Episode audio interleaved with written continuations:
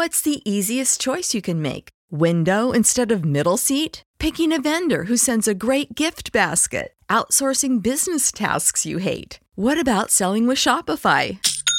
Whether you're selling a little or a lot, Shopify helps you do your thing, however you cha-ching. Shopify is the global commerce platform that helps you sell at every stage of your business. From the launch your online shop stage to the first real life store stage, all the way to the did we just hit a million orders stage. Shopify's there to help you grow. Whether you're selling scented soap or offering outdoor outfits, Shopify helps you sell. Wherever and whatever you're selling, Shopify's got you covered. Sign up for a $1 per month trial period at shopify.com slash try. Go to shopify.com slash try now to grow your business, no matter what stage you're in. Shopify.com slash try. When you need mealtime inspiration, it's worth shopping Kroger, where you'll find over 30,000 mouthwatering choices that excite your inner foodie. And no matter what tasty choice you make, you'll enjoy our everyday low prices, plus extra ways to save, like digital coupons worth over $600 each week. You can also save up to $1 off per gallon at the pump with fuel points. More savings and more inspiring flavors make shopping Kroger worth it every time. Kroger, fresh for everyone. Fuel restrictions apply. Fresher than whole? Riddle me that. The rest of y'all know where I'm lyrically at. Can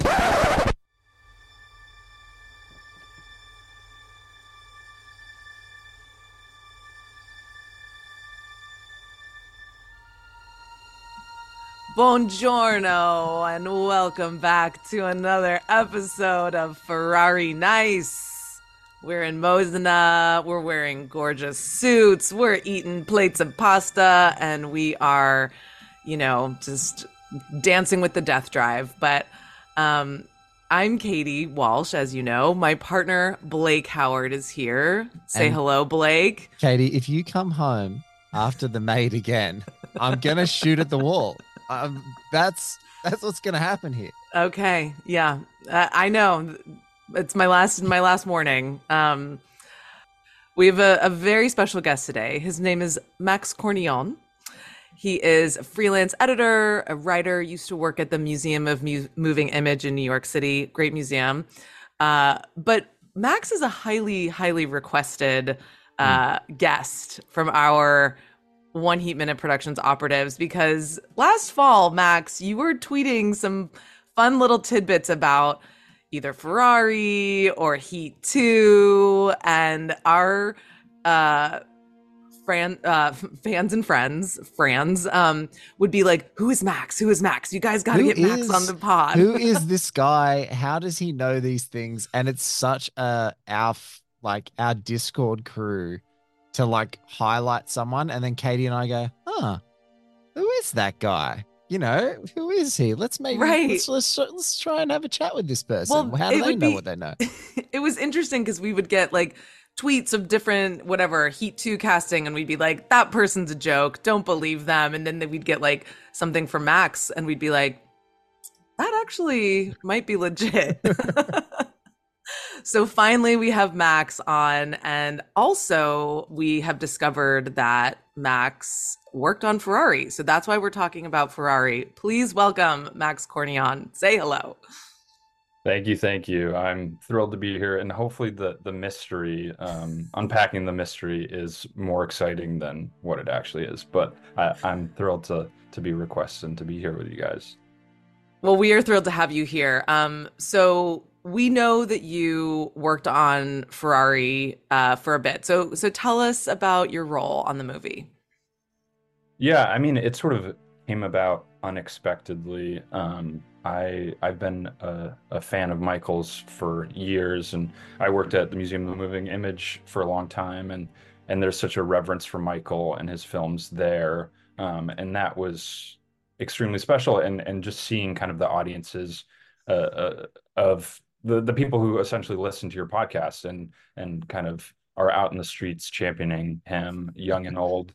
Um, so it, it was cool to, for years, interface with those people and celebrate those films. And uh, Eric and Edo, the the curators at MoMI, again, are such fans, and and take a lot of attention and love into presenting Michael's films. So that kind of was the start of my my journey with Michael.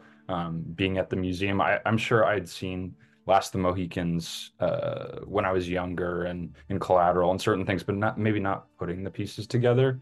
But being at the museum kind of solidified that. So when I got the opportunity uh, to join the editorial team for Ferrari and and live in LA for almost a year. Let's um, pump the brakes because I just Yeah. want our listeners to hear that the editorial team for Ferrari, Yes. ladies and gentlemen. Yes, excellent. Yeah, so I was in post production. I was not there for any of the the filming, although we did some reshoots in LA, and I was there for that. But I was, yeah, on the post production team um, with the editorial team for Ferrari uh, for almost a year, working under the great Pietro Scalia, um, who who was A an incredible legend. force, uh, definitely a legend. Uh, great John Valerio, who people might know from his work on White Lotus, uh, also uh, an incredible editor, and just the entire editorial team uh, for Ferrari brought their A A game. And I, I mean, the the stories are all true. That's what Michael demands, and that's what he gets. And yeah, everybody Yeah. showed up. We've become friends with some of his former um, sound editors, and the stories that we've told about that that we've been told about the process of of working on a Mann film in post is like probably way more intense than the actual shooting itself. yeah. And also Yeah. the idea of teams because that's um Michael's post because it all seems to happen at once. He'll have round the clock teams. So huge editors. You know, I think I think my favorite one is Heat, which has four. I was lucky enough to speak to the great like, late great Pasquale Buba, but it was like him, Tom Rolf, like you look at the editors, there's like four of like the best editors ever who were on a team because one of them was working from like eight to five, and then the next one's working from five to eight, and then someone takes over in the next shift. And it's like they just work around the clock for six months to get the movie to get out. It's it's insane. So Max, tell us about your experience. This is one of obviously your um we've had a recent guest of ours again one of those sound editors joseph Sy, talk about michael mann university was his phrase that he used so can you tell us about your time at mmu Yeah, I mean, it, it was it definitely was intense. This was sort of a different situation because we weren't working with a studio initially, Mm. um, and didn't have distribution while we were. Uh, I, there was some international distribution set up, but domestically we were uh, kind of working under the radar, um, working again like Michael had funded a large part of this film, and so we were a smaller crew, so it didn't lend itself. Luckily, again, this was my first experience coming from kind of a, a curatorial side, critical side, to working uh, directly hands-on with the film. Uh, it luckily wasn't a 24-hour uh, production, even though we did have long days and nights. We were kind of a skeleton crew, um, sort of a, a mix of Mann veterans who had worked on on projects like Miami Vice or, or uh, Tokyo Vice or even uh, Blackhat, kind of a, a smattering of different experiences with Michael. Um, so everybody was pretty tight knit, and there were a number of fresh faces as well, um, where this was their their first experience, like mine. But it, it definitely was an intense experience, but very rewarding, very gratifying. And what I appreciated about it being kind of this smaller affair was that there was kind of a, a horizontal nature to it. Um, I I was fortunate enough to be brought into again having very little experience working post, being brought into kind of every facet of the film, and and then working, spending weekends with Michael, just the two of us, and then those kind of things start to to blend. It no longer becomes a Ferrari experience; it becomes that Michael Mann University where you're kind of driving through LA, getting tidbits like he's pointing out landmarks, and I'm just kind of soaking in the the LA history. Or we were working on uh, at the Fox lot um, for a little bit, and just kind of like pointing out places like, oh, here's where I I first read the the initial script for the Miami Vice TV show before it was called Miami Vice, and I came up with the name, and so it was it was kind of like an insane experience to be go from like sitting in a theater in New York being like, "Oh, I love Michael Mann," to like oh, I'm spending my Saturdays and Sundays with Michael, just doing whatever. Like some of it is Ferrari related, others it's Heat 2, or even just looking at his archive and seeing, like, wait, Michael is extremely versed on science fiction. Like nobody ever talks about this. Or there's some like westerns in here that Michael has been wanting to make for decades. Like I don't know, it sort of exploded my yeah perception. this is the quietest. This is the quietest Katie and I. Sorry, I'm just rambling. But no, it, no please keep talking. But our, yeah. I just want our listeners to know that we didn't leave. We're just gobsmacked. well, I'm literally. I was about to say, like, I'm speechless. Like, I can't talk about MMU. I feel like people like you got paid to do this. I feel like people would pay for the experience that you. I'm coming. Oh, totally. I'm coming, Max. I'll be your assistant. What are we doing here? But yeah, um, it, it, just that's kind incredible. of exploded my my notion of of him um, as a filmmaker, as an artist. It's just such a unique experience, like for you to say, like you're sitting sort of at the end of the process in the theater, in the curatorial thing, the retrospective screenings, and then suddenly you are in the car with him. You are yeah. in the Ferrari with him. Yeah. um, Quite literally in some cases. Yeah. Oh my God. What's the car collection like? the car collection is quite nice. Um, quite yeah. nice is the nicest possible way to say. I, am trying to be modest because awesome. Michael I just want to is... translate for you to the listeners because yes, that's what my, my heart. Translator. That's what my heart just said. I was like, oh, yeah. quite nice no, means so good.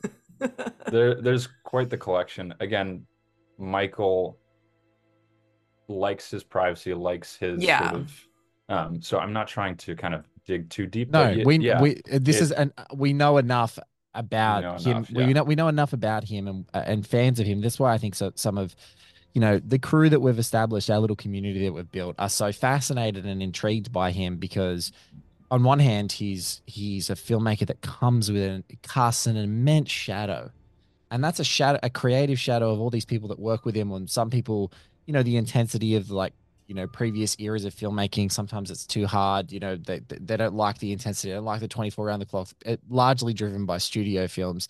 This film having a little bit more time to breathe creatively having a lot more time to gestate 20 years you know having new and old faces mixed in people who are looking forward to working with michael in the cinematic space again sounds like it was an optimal thing and also his family he's quite private he's like yeah. he's he's kind of it's only i don't know katie and i talk about it all the time but it's only in the last sort of really five to ten years that people are like, you know, we get our beautiful boys like Michael Mann Facts, um, bless you, um, if you're listening and fans of his crazy Twitter, and you know, you get these things where people are obsessed with him, but he's still a very private dude. He's a beautiful family man. He's got daughters. He's just that, you know, he's a he's a great guy. So we don't want to we don't want to come over the top and get you to share anything yeah. that you would feel uncomfortable with. But it's just those those tidbits are enough for us to savor. So yeah, please don't we, don't feel like you need to overshare or share anything no, was in confidence. Right. And we like uh, you know, we've interviewed Mann Blake has talked to him a couple times. I did a Q&A with him. So it's like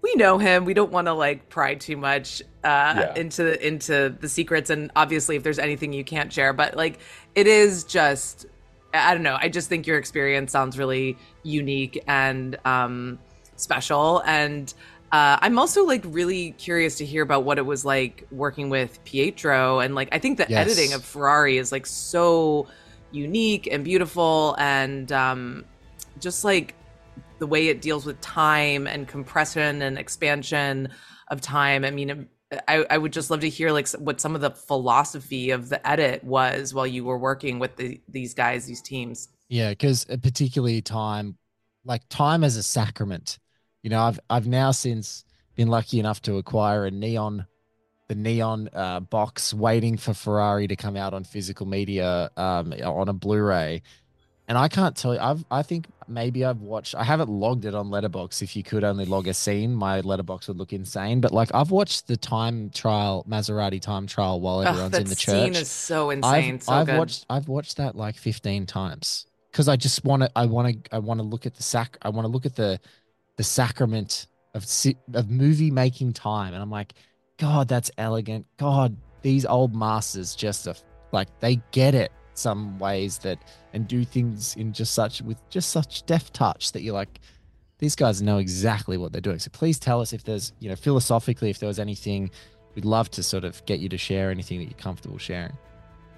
Yeah, absolutely. I mean, editing, I think it gets sort of short shrift when we we talk about film because it's kind of a, a difficult concept to to explicate and kind of uh, without material right in front of you, it, it's hard to kind of replicate that experience when talking about it. But Pietro is genuinely, I think, one of like the great masters working yeah. in cinema. I, we, I mean, we highlight directors, but I really think there are a number of editors working who understand story and craft better than just about anyone. And Pietro, JFK alone, JFK alone, like just one yeah. item, it's yeah. enough.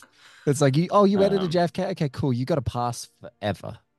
In, yeah, in this, community. and that was side by side with MMU was PSU, like working with him and his yes. just history with Ridley Scott and and Oliver Stone and yeah, the the, the list goes on. But um, seeing and Michael had been in pursuit of Pietro for for years uh, previous to them finally collaborating. Um, but seeing so when they came back from Italy, kind of when we all started proper uh, on the post production, Michael's kind of directive to Pietro um, was to kind of work on these large dramatic beats um, because for Michael, if the drama didn't work, the, the film didn't work.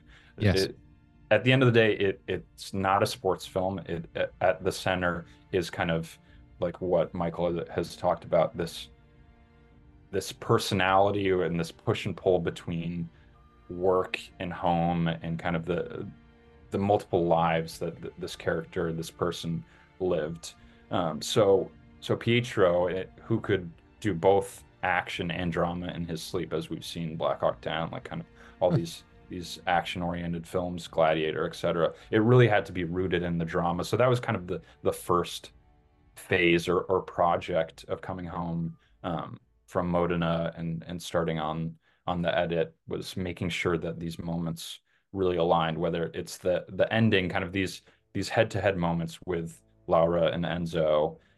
And then yeah I mean the the set pieces I think the opera was a, a big sequence and the Beautiful time sequence. trial were kind of the synthesis between uh, Michael's kind of steadfastness. Like the movie didn't really change much from the initial assembly to the the final cut that mm. or the theatrical cut. Who knows if it's the final cut with Michael? Don't say final. Know. Don't say final. I'll, I will never say final. So, so, a couple of guys, a couple of guys who are really friendly with online were like, "Hey, so I just picked up the Arrow uh, Blackhat. And so, can I finally delete um, from my DVR the original Michael Mann one that went on FX? And I said, Well, I would say yes, but one of our crew members went and mapped the hundred slight differences that the final director's cut has between that and the director's cut that went to FX. So, no, don't delete it because yeah. now there's an archival piece. So now that yeah. so now there's four versions of Blackhat just for anyone who are listening. Five if you include the Miami Nice cut. So uh, uh, the hacker cut. Sorry. Um, but yeah, sorry. Go on, please. But yeah, so just to say that Michael, uh, again in your in your podcast interview with him, he mentioned kind of the the tight constraints of filming or fifty something days rather than kind of the typical like 70-ish days um, so he came back from Modena like with a, a, very specific vision of the film, and so the assembly didn't really change that. It, the edits changed, but the runtime maybe we shaved off ten minutes or so. Uh, this was kind of always pretty exact. So those big set pieces are kind of uh, like I was saying, a synthesis between Michael's exacting vision and also Pietro's kind of playfulness, his his intuition dramatically and then working on the, the register of time. Um, Michael has this sort of phrase he likes to use in the edit called craft vanity and avoiding it specifically, yes. making edits that feel too intentional, feel too cute or assembled. And I, I think that's why his films are so potent because it feels like they kind of dramatically cascade mm. through scene to scene. Yes Um, so There's not a lot of there were- fun like Edgar Wright match cuts. The worst one, which is probably in one of the worst scenes, is when Waingro goes to grab the young prostitute, and when he grabs her, the next shot is a beer cracking open its lid in a bar when he's trying to get more work. You know, that's kind of Mhm. the one that I can remember so vividly of like some kind of match cut between two things, but otherwise it's very like poetic and seamless. Things just fly by, and obviously then the action or uh, action oriented editing is like so beautifully crisp and intuitive. But I like Yeah, how you or- say that they dramatically cascade. I think we talk a lot about like momentum and it's Mm. the same idea, but yeah, I like that phrasing of it that it cascades because you sort of feel like you're falling into the story and you can't escape and and it's a, a nice feeling to have to just be swept away by the storytelling and the filmmaking. Totally, and like again, I'm just going to keep calling back to your guys' interview with with Michael, but that irresolution, like if you're putting too much of a bow on the end of a scene, it feels like the emotions or the images are resolved Yeah. in a way, and the sort of entire intent behind the film and a lot of Michael's work is to kind of leave things unresolved, leave kind of the the, the corners still rough and, and so that you think about it as it progresses. It's like a accumulation rather than compartmentalization of something that can be tucked away.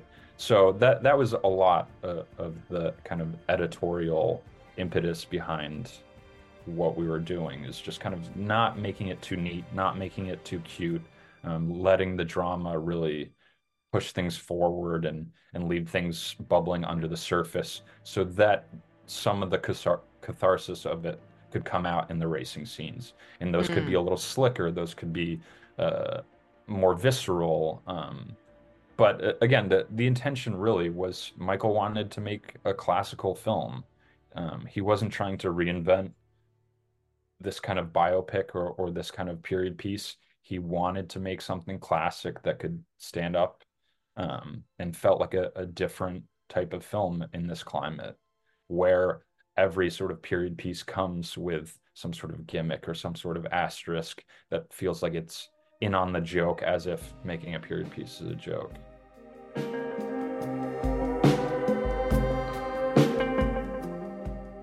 We'll be right back after this quick break.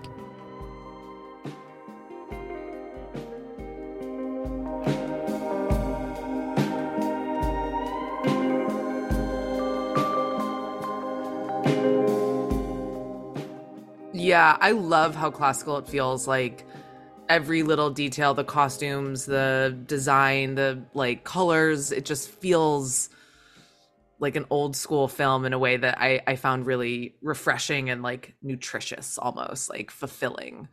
Um uh Blake, sorry. No, I was just gonna say that there's something even in just the cups that he's using while he's like prodding he's like lead engineer. He's like where's your crew? And he's like it's sunday michael. Uh, it's- uh, michael that's probably a, a good freudian slip it's sunday and it's, it's sunday and so like they're they're home with their families. He's like they're lazy. And it's like they've been here every day for three months. Oh, Like, the the cups, the, the- wine cups. the Yeah. wine cups. And Yeah. not using classical wine cups, just using like an old cup to sip wine and watch it on an old TV out in sort of a garage. I just love that scene so much as well because it's just that th- those two bouncing off one another. I want to know, Max, did you get a chance because Bill Gabiri talked about Michael choosing to dub the film when he showed it in Modena? Did you get a chance to cast your eyes over like the Italian dub cut of this? Because I kind of am curious to watch it when I eventually get it on physical media to hear if there's an Italian dub version. I just want to see how it plays with subtitles because yeah, Michael was very intent of like, I don't want people to be distracted with multiple different, you know, kind of accents and stuff like locally where they're here. I just want it to be dubbed in Italian and they made the special effort to do that after Venice to to to, to make that happen. So I was wondering if you ever saw that. I I actually didn't. Um, Oh, I I wasn't really involved on that side of things, or or that kind of came later in the stage Yeah. after I had left LA. But yeah, I, I'm very curious to to hear it. And again, a lot of attention was made in for the all the audio um, and sort of fine tuning people's accents. And I mean, Michael is meticulous. Uh, I remember one day while we were mixing the film and the, the sort of first reel, which uh, ends basically um, right before Ferrari is going to challenge Maserati's time. Um, my uh, we were trying to get through that that reel that day, and Michael's like down to the the sound of the gravel as Enzo's walking through the the graveyard. It was like, okay, we need to amplify the gravel this much and kind of like it so yeah it wouldn't surprise me that michael pays a lot of attention to the audio especially a dub because yeah that's got to be the most perfect dub of all time. I love that. Um how many like how often was he watching it? Because we've heard that he would watch the whole movie every morning but i don't know if he if he's still doing that um or if it's because this is a, a smaller team um you know how frequently he's able to like watch the full cut and make notes every day or at, at, at certain intervals yeah i mean it would not surprise me and he probably did watch the film every morning um, oh okay I, I've truly never again. I, it blows my mind that he's 80 years old and we celebrated his birthday while making the film. That he is as sharp as is as like intuitive and hardworking as he is. I, I think he worked longer hours than literally anybody else, and then woke up and yeah, would watch the film and have a fresh set of notes ready and Michael's all about his notes. And what's insane is we'll be several months removed from from some comment he made, and he'll be like, "Well, did we ever address this? I think I wrote this down on whatever November fifteenth." And then lo and behold, you go back through four or five months of notes, and there's there's that specific comment, and you're like, "Yeah, I guess we uh, we didn't address this, or, or or or we need to revert back to this." Um, That's so, incredible. Oh my Like- god. Like, yeah, he, he This is why we do this show. superhuman. yeah. Yeah, I know. That's it's it's just fascinating to hear that he is because we've heard like he's such a hard worker. He works harder than everyone else. He's working longer hours than everyone else. He's watching the movie every day, but it's like he's got the two teams, but obviously this was a different kind of production because it was independent until Neon acquired it. So it's like it's not he probably doesn't have the same amount of resources to do everything that he usually has done on other films, but the fact that he's still maintaining this really rigorous schedule and process is astonishing. Yeah, but and I you know what else are you gonna expect? Yeah. With the Okay, smaller experience, I think to Michael's credit too, he put a lot more on himself that maybe he would have had a, kind of a, a longer timeline for. Mm. Whereas he was doing this, he was also kind of thinking about Heat 2 and and then when you get announcements like there there's going to be another book and a new series and kind of other things like I just I can see Michael just working for the next whatever 80 years again even though that's not humanly possible but it's like I saw him kind of bend time and space on a normal Tuesday to fit everything in like why wouldn't he be able to just kind of cheat death and work for another lifespan um yeah From your it- lips to pretty God's ears. incredible. yeah. yeah. But Um, again, it, that it also like he surrounded himself with a, a team that really cared, and we were Yeah. all very dedicated to the vision. And when you see Michael working as hard as he does, that that kind of makes you, again, like not to to jump on the the Freudian slip, but when you have somebody charismatic leading a team, you kind of are are willing to put life on the line to exact the vision and and to achieve something special. I love that. I mean, because we are always saying that like his protagonists are reflections of him, and he in interviews is always like, no, no, no, no, no. But um, we still we still think it is. Yeah, because he's, uh, but he he's he likes people who are. Um, one of the phrases that he sometimes uses is like, "I like people who are living Uh, driven. like a, yeah, who are driven, but also living the heightened experience of their lives. He wants to capture people in those heightened experiences of their lives, and it sounds like when Michael Mann makes a film, for all the people that are involved in it, yourself included, Max, it is a heightened experience of your life. You're like, I am more on than I've ever been because this guy who is now 80 is outpacing everyone in every department and he's got the whole thing on his shoulders and that sounds really inspiring and and really cool. And again it sort of validates again this insane pursuit that Katie and I are on together It's like that's why the people are obsessed with him because they're inspired by him in so many ways. And they see the filmmakers that are inspired by him and they're and his texts are inspirational themselves. So it's it's really great. Yeah i mean you do sort of feel like an adrenaline junkie both watching his films and working with him. I think it captures kind of a, a universal experience it and again just because i'm talking about michael a lot it, i really do think his, his team in his office as well as the people working on the film were were instrumental in this. I mean, mm. Michael is kind of the seminal iconic artist, but he does have a really good eye for people and and people do really work hard in his service. Not only because he's brilliant, but again because the material is good and and you just believe in it. Tell us about the Michael Mann archive. I've heard about yeah. this thing so many times. The Forward Pass officers have an archive.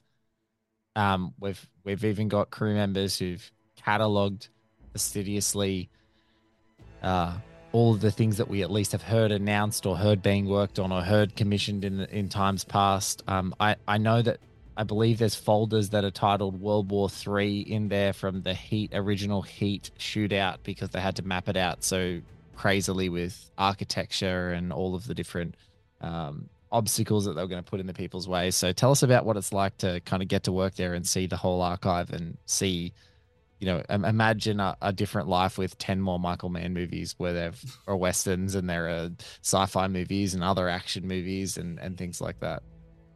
Yeah. I mean, that was, that was kind of the first thing I, I geeked out on, um, being there and just getting to, to walk through it. I didn't even see the entire thing. Again, it's like sort of spread across LA um, mm. As you would imagine, with multiple fail safes, with kind of backups of backups. Um, so I, Top I did secret uh, location. yeah, basically. you I love never it. destroy one one copy. Um, but so yeah, I saw both the the. He's the got more. Archive. He's got more archives than Neil McCauley had workplaces. You know, oh, work garages sure. with cars. Sure. Yeah. I mean, there are safe houses to house all the prints and and whatnot. Um, but yeah, I mean, that was that just ignites the the imagination beyond what could be, but also what what has been done. Like the seeing models um, from Last of the Mohicans of buildings, kind of how they needed to be made and and he has a, a ton of little model work um, for for set pieces um, laying out rooms or, or buildings. So, uh, I mean, Michael is fastidious when it comes to research. I, I think he genuinely loves to do research. And we had f- cabinets full of Yakuza tattoos and stuff from his, his work on Tokyo Vice. And yeah, then the stuff that ignites the imagination is the, the shelf of Westerns that then have like folder names where you're like, oh my gosh, is, is this a thing? Like, could he be attempting to do this and then a shelf full of sci-fi books. And michael's a huge reader. I mean there were a, a number of times where he would just be like i need this book that he saw had come out just so he could read it and kind of um, see if it pertained to a, a vision that he had had. And yeah from vietnam films to westerns to sci-fi films to other gangster films i mean he has a huge list of, of projects that I think he's imagined over decades and, and still wants to tackle in many ways. I'm imagining a, a heist film where a uh, obsessed Michael Mann fan tries to break into the archive and he's like foiled at every turn. Yeah, it's, yeah. it's the, called My Life, Katie. The That's, Blake Howard story. gonna, and if you if you think I'm gonna fail, and that he's pursuing it, you, it, and he stops you at every turn. It's it's, um, it's not. we will not fail. I'm gonna get into one of those things eventually. Um, so I mean, truly, you could whoa. fill books, and and hopefully, his daughter, who who works on a lot of the archive and preserves a lot of that material wonderfully. Hopefully, somebody eventually will put something together that. No, I mean collects. they need to do. I mean, it should be an exhibition somewhere. Yeah, I was yeah. like the, the Kubrick show. Yeah. Yeah. Um, the traveling Kubrick show, like that, that was such an amazing show they had at LACMA, and I mean, they need to they need to do that somewhere in LA. Um, so what were some of the other projects? I mean, like while you were there, like was Tokyo Vice coming out? Was Heat Two coming? Like the book coming out? Like, I mean, obviously, I know that you can't share certain things, but like, you know, they're I think he's Yep. going to share something, Katie. We, he's going to tell us definitively that Austin Butler is not in Heat 2. Can we just definitively say that it's not happening to get all of these people out of our DMs? Eh, Excuse me, I'm the number one advocate for Austin I- I- Butler I as know- Chris Shiherlis. I, I know you're the advocate, but I mean, every second day, someone's like, "Hey, you know, Heat Two's coming. You know, it'd be great." Austin Butler, I'm like, "Yeah, yeah, guys, we talked.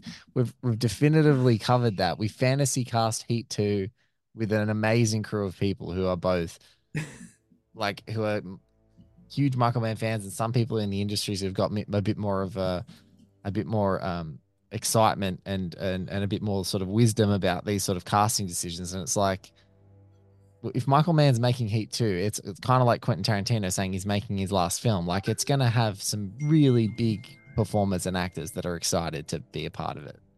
So yeah, can you tell us any tidbits about Heat 2 that are not gonna breach any kind of confidentiality that you know? Um, that's a that's a great, great, great question. How about Uh, this? so I- how far how far into it is it? Because we get the perception from the outside. He's obviously got the book. That's a huge benefit. It's his book that he's written. He's been researching it for many years. We know that he's got all these folders and got all this archival stuff that he's prepared for every character, which is which is a great resource for him to help um he and Meg Gardiner like develop the book. But can you tell us like at you know the how how the pace is feeling, especially swelling, accelerating for you know pre-production and getting ready for this thing? Because I, I think so many of us are so excited that another cinematic Michael Mann is hot on the heels of Ferrari. Yeah, so what I can say is that he was definitely working on the script while I was there. Um, and in terms of casting, I I won't confirm or deny any names, but there was sort of this rotating cast of, of people coming through the office attempting to pursue um, certain roles.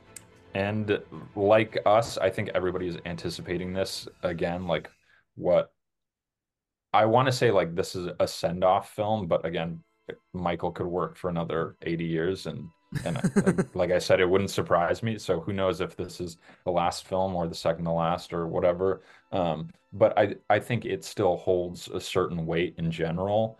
Um, so there were a lot of people eager, both people that you expect and unexpected people, um, attempting to kind of pursue those those main roles. Um, I love and, that. and what's funny is Michael, he he just doesn't really care. Like he cares about the film, but he's not starstruck. He's not like he's not there to cater to people's whim, uh, whims. Mm. He he's very much he's very personable and is, is always looking to to speak to artists and kind of get people's perspectives. But he's not like he doesn't want to court people. He he's there for the work, and whoever's right for the work is the one who's gonna win out. Um, and right. oftentimes Michael sees something in an actor that nobody else sees, and you, you see it translated to the screen, and you're like, oh, that makes sense. But he he's I mean, very Adam, Adam, Adam and Enzo, right? Like Adam and Enzo, yeah. Which one you- of you these things forget is not one of these things is not like the other. Just when you're looking at a headshot, but I can't imagine anyone playing Enzo other than Adam. He's yeah, amazing. absolutely. And and Michael gets that out of people, but yeah, to sort of cap the heat too, I'm very excited. Um, I was a little bit involved in in maybe some early early bit of that process, but I'm excited to see kind of where things things go, especially as a fan, and yeah, and You think you're gonna- how Oh, go ahead. well, just knowing how how much how how big of a production that is, how large of a project that is, balancing timelines, etc. I was just gonna say, I hope you get the call for Heat Two. Yeah, man. I, I don't know if I could withstand the call for Heat 2. Um, uh, yeah, I, that would be thrilling, but also It's like I- life altering. it's yeah, you, you fully have to commit. Um, I have to, yeah, move to the triple frontier and become a new person and just give myself over to to Michael. You are Chris Shiherlis. Yeah. Yeah, basically. Yeah. this is the question that Katie and I are having. We are going to have to. That, I, I made a promise. If Heat, if the, if Heat Two ever comes to be a movie, for a person who's abandoned, essentially going minute by minute, do you think I'm going to be able to avoid that? Do you think I'm going to be able to abandon the call of Heat Two? No. Like you can't do one heat two minutes. Yeah, I can, Katie. I mean, what are we talking about? What are we talking about? Do, do you- I'm who, just. who am I? One I think it minute needs to happen. has oh to come- gosh, one heat minute will come back. That's what Um, will happen. That's amazing. I'm I'm looking forward to that because it is becoming a movie for sure. Um, I'm just so curious, like how the timelines are going to balance. Like, I, I are they going to cast someone who can work in '87 and in 2000? Like, I don't know. I don't know. Do we do double casting or is it just mostly focused on Chris in Paraguay? Like, I'm just really, really trying to figure out how they're going to pull this off. I'm Yeah, I'm I'm, all- I'm very curious. I'm very excited. I I feel Katie like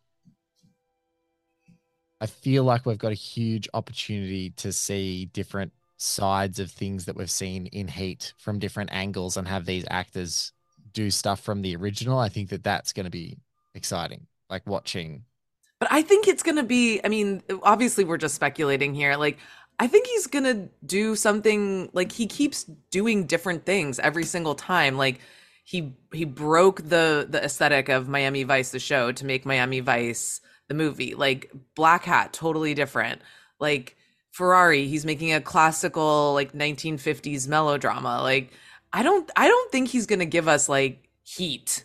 I think he's No. going to give us something totally different. No, he's going to give us heat too. Yeah. Well, I, I completely agree. Yeah, it's it's going to be different, and I feel like when you say science fiction and when you say westerns and other gangster films, I'm like there is if if there so many of those ideas and tendrils and themes are like in the novel. Like you've got a great like Borderlands. You know, you've got a huge Borderlands, you know, cartel section. And so it's like this is going to be my one section is going to be like Michael Mann Sicario, and then it's going to be like back to back to Iguazu, you know, like back to back to the um uh Ciudad Oeste, like from Miami Vice. We're gonna have that whole section, and then you've got an opportunity to see a Chicago-based heist crew. It's like, oh, well, that feels very thief. It feels like this might just be a big, you know, uh, a tapestry of so many different styles. It's got so much opportunity to play with that. And then if there's any references to the original, it's like the quintessential.